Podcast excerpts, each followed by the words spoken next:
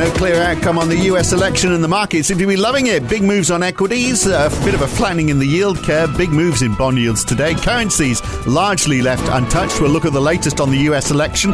It does look like a Biden win, but you never know, and not clear on who's going to take the Senate either. Plus, the Bank of England, a 7 a.m. announcement in the UK tomorrow. We'll look at that, and the Fed as well. What will they do now? And what else do we look out for today? It's mainly the election, of course. It's Thursday, the 5th of November 2020. It's the morning call from NAB. Good morning. Well, the US dollar hasn't been able to make its mind up today. It climbed a fair bit, but uh, fell a quarter percent below where it was yesterday. Then it climbed back up again to more or less where it started from. Uh, the Aussie dollar is up a third of 1%. The pound is down half a percent. Stocks supposedly don't like uncertainty, we're told. In which case, explain this. The Nasdaq up 4%. The S&P 500 up 3%. The Dow up 2.5%. The Euro Stoxx 50 is up 2%.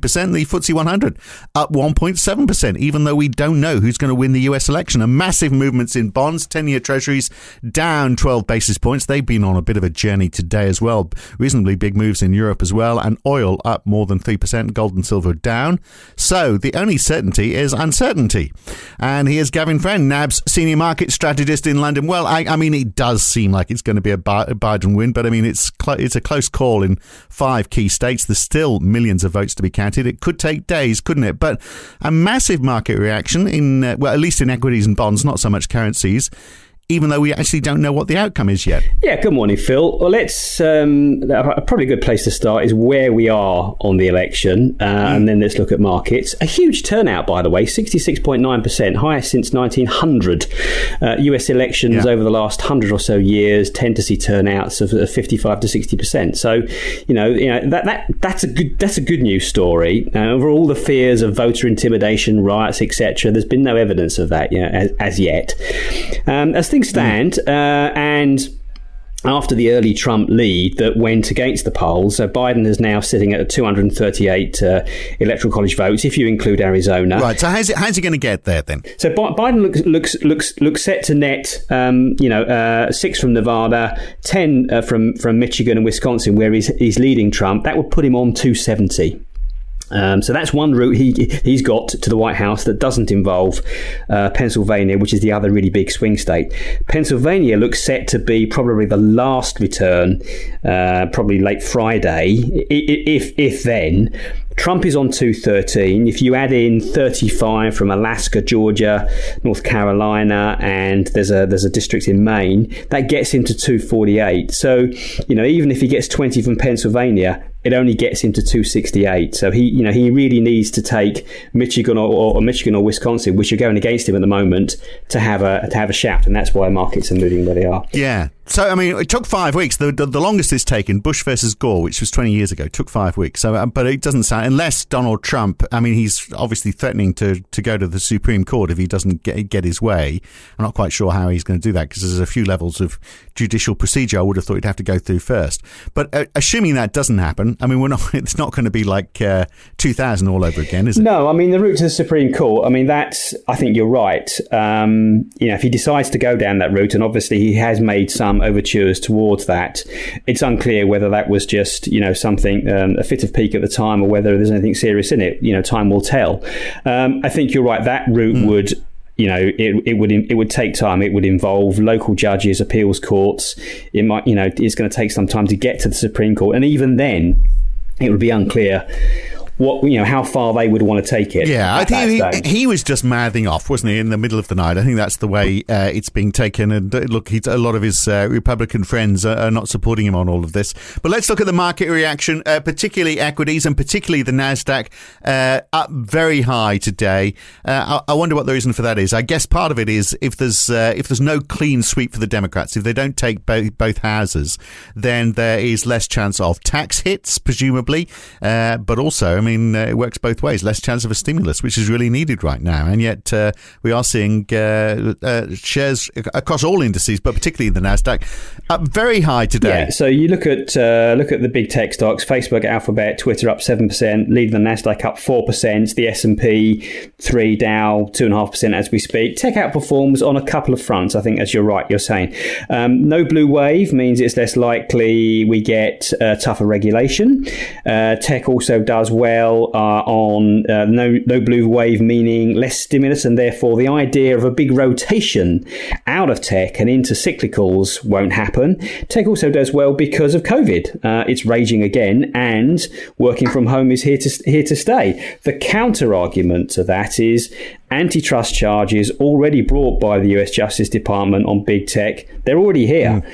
So maybe you would say it's a question of timing. Short term relief for tech um, that was, you know, in a market that was braced for a hit versus the long term pain that's going to come there anyway. So we're going to, is this volatility going to continue then? Because the other argument is as well, you know, we're just correcting a bit of a sell off that we had last week. But of course, that, you know, the markets have been up and down. The, the VIX index, I notice, has come down a fair bit today, but you can't help wondering whether in fact, you know, we're, we're still going to be on this roller coaster ride uh, for the rest of this week and into next it, week. It, it, could do, but I think you know to go back to what we were saying just now. The betting markets have now swung back. They were very cautious. They're now swinging back towards, quite clearly, towards a democratic uh, take of the mm. White House. And so, you know, the idea that we get a president that you know, he's less divisive. He listens to the other side. He restores some normalcy on international relations, and yet he he does want to spend. Okay, if as it seems likely, Democrats don't take the Senate. That's not impossible, yeah. but they've got you know they, they need to get three. We can see them getting two seats, but three looks unlikely. So that would just have some check yeah. on sort of unbridled, unbridled fiscal so spending probably, that, that, that yeah, might market, have. Markets probably like that. You know, no clean sweep for the Democrats means that you know those tech regulations that we were talking about. You know, perhaps they're going to be harder to, to get through. So uh, and. Uh, but you know, also you, you wonder whether anything's going to get through. I mean, it could be a very dysfunctional period for U.S. politics if uh, if, if the Senate is split. Yeah, exactly, and that, and that, I think that's why you know you're seeing yields lower. You know, U.S. tens, which mm. rose from what 0.85 to 0.94 early Wednesday, crashed to 0.76, now 0.77. Two tens and tens 30 curves is flatter. The story here looks like, you know, no blue wave equals no large fiscal spending, which means no debt funded spending. And uh, that's why you're seeing break evens. And inflation expectations are falling. So US tens are now sort of 165 and 173 as the spending fueled reflationary trade is also pared back. Um, you were talking about FX. Um, yeah, because there's not been a great deal of movement, has there really? I mean, the US dollar is, you know, more or less where it was yesterday. Yeah, and I think, you know, um, the story here is we, we, we did see a sell off in, you know, uh, EM and higher beta currencies such as the Mexican peso, the Chinese renminbi, the Aussie fell, but they've all recouped and clawed back those losses throughout Wednesday. Dollar, dollar CNH is now at its lowest since June 2018 at 662. The Aussie is back up at 71.85.90. The Kiwi at 67. Um, you know, I think the the ability of EM and high beta FX to sort of regain higher grounds versus the dollar is just a couple of things. Firstly, that uh, markets are reacting to this increased probability of a Biden victory, I think, and, and some some spending. And secondly, that if we end up in a sort of a gridlock situation, you know, where we get a, you know a Democratic White House, but Republicans still in control of the Senate, two things happen. Monetary policy gets renewed, renewed focus, and is likely to mean more QE. And mm. secondly, international investors, after a period of gridlock, probably won't see the US in a great, you know, a great look. It's not, it's not something that is conducive to U.S. economic outperformance. I mean, you, you, I would caution that remark that we're going to get some bouts of dollar, you know, dollar strength in risk-off situations. But actually, broadly speaking, if we felt we're going to be in this protracted legal battle for a period of time, and that means that there's no chance of Congress getting together with a short-term stimulus plan in the lame duck period between now and sort of January 20th, I think markets would swoon and tire of that. And actually, mm. it wouldn't you, be good you, for the dollar. I think it was your expression, pushing on a string, when we talked about uh, central banks trying to uh, fill in where governments are, are, not pushing ahead with, with, with fiscal measures. Uh, you know, there's just so much they can do. Uh, they are spending, of course, in the UK. Uh, so the question is, what's the Bank of England going to do next? They've uh, they seven o'clock tomorrow morning their time, not twelve o'clock. They moved it forward for, for whatever reason. They want to get in early. Uh, what are they going to announce tomorrow? or tonight, our time. Yeah, that, yeah. So, um, well, uh, we, we, the, the, consensus, and it's it's it's pretty, you know, across the board, 100 billion on QE, taking the total up to 845 billion. Um, the risk to that, I guess, is that they come in with a slightly bigger package, maybe 150 to 200. There is no chance that they're going to do anything on rates because rates are at uh, 10 basis points now, and we already know they've communicated that it's going to take time to do the technical work to see whether negative rates, if it's applicable, that policy, whether it works in the UK banking system. And we won't find that out until the new year there is no policy meeting in January, and so therefore we're not going to get a decision on that until so, February. So as well as the Bank of England, obviously we've got the Fed as well uh, tomorrow. So uh, hot on the heels of this election. Yeah. So that um, so that so that meeting was pushed back because of the election by a day. Yeah. Uh, but we're not expecting any fireworks. You know, it would be extraordinarily unlikely of the Fed to do uh, say anything, you know, revealing, uh, given that we probably we may not know the outcome. Certainly not of the Senate at that time, and they'll, they'll be very guarded in their comments. They won't want to preempt anything.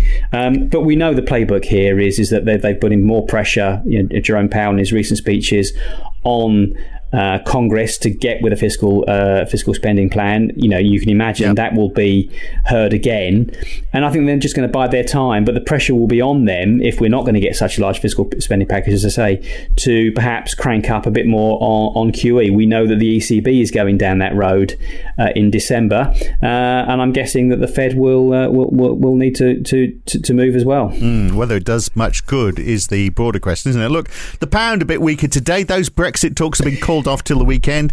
Michel Barnier uh, is quoted as saying that there's been limited progress after six straight days of discussions. When's this going to be resolved, Gavin? I, I, I, would I, I, would disagree. We've had two weeks of intensive negotiations. Remember, um, that was the you know that was the UK's uh, sort of request to get talks back on the road again. They've been meeting right the way through weekends as well. They have made some progress, not enough to get them into the tunnel where they think a deal is imminent. So when's it going to be? Quick, quick question then, well, because running out of uh, time. Well, when's, it, when's it going to be resolved? When are we going? To, when are we going to have an answer we, to this? End of next week. Right. We, we did say that this, you know, the, now now's the time to sort of, you know, just take stock after yeah. two heavy weeks and okay. Mm, Friday. You know, so Friday next week. That's what, that's what you're saying, isn't it? So we'll we'll hold you to that. Well, let's see. Look, today business confidence numbers for New Zealand this morning. We get Australia's trade performance for September. We get German factory orders, UK construction PMI, and tonight those initial jobless claims as well from the United States. We'll obviously keep an eye on those COVID numbers as well. But the the main thing is everyone's going to be keeping an eye on uh, the count from the US election. That's obviously what's going to keep minds occupied for the next 24 hours. Good to talk, Gavin. Thanks, Phil. Interesting thing is actually as well in the exit polls, uh, perhaps the reason why Donald Trump has done so well, they asked people in the United States whether they believe that they are better off than they were four years ago, and 60% said yes. So maybe a chunk of that 60% said, well, we may as well give him another go. Probably not enough, though. Uh, that's it for today. I'm Phil Dobbie for NAB. Back again tomorrow morning. See you then.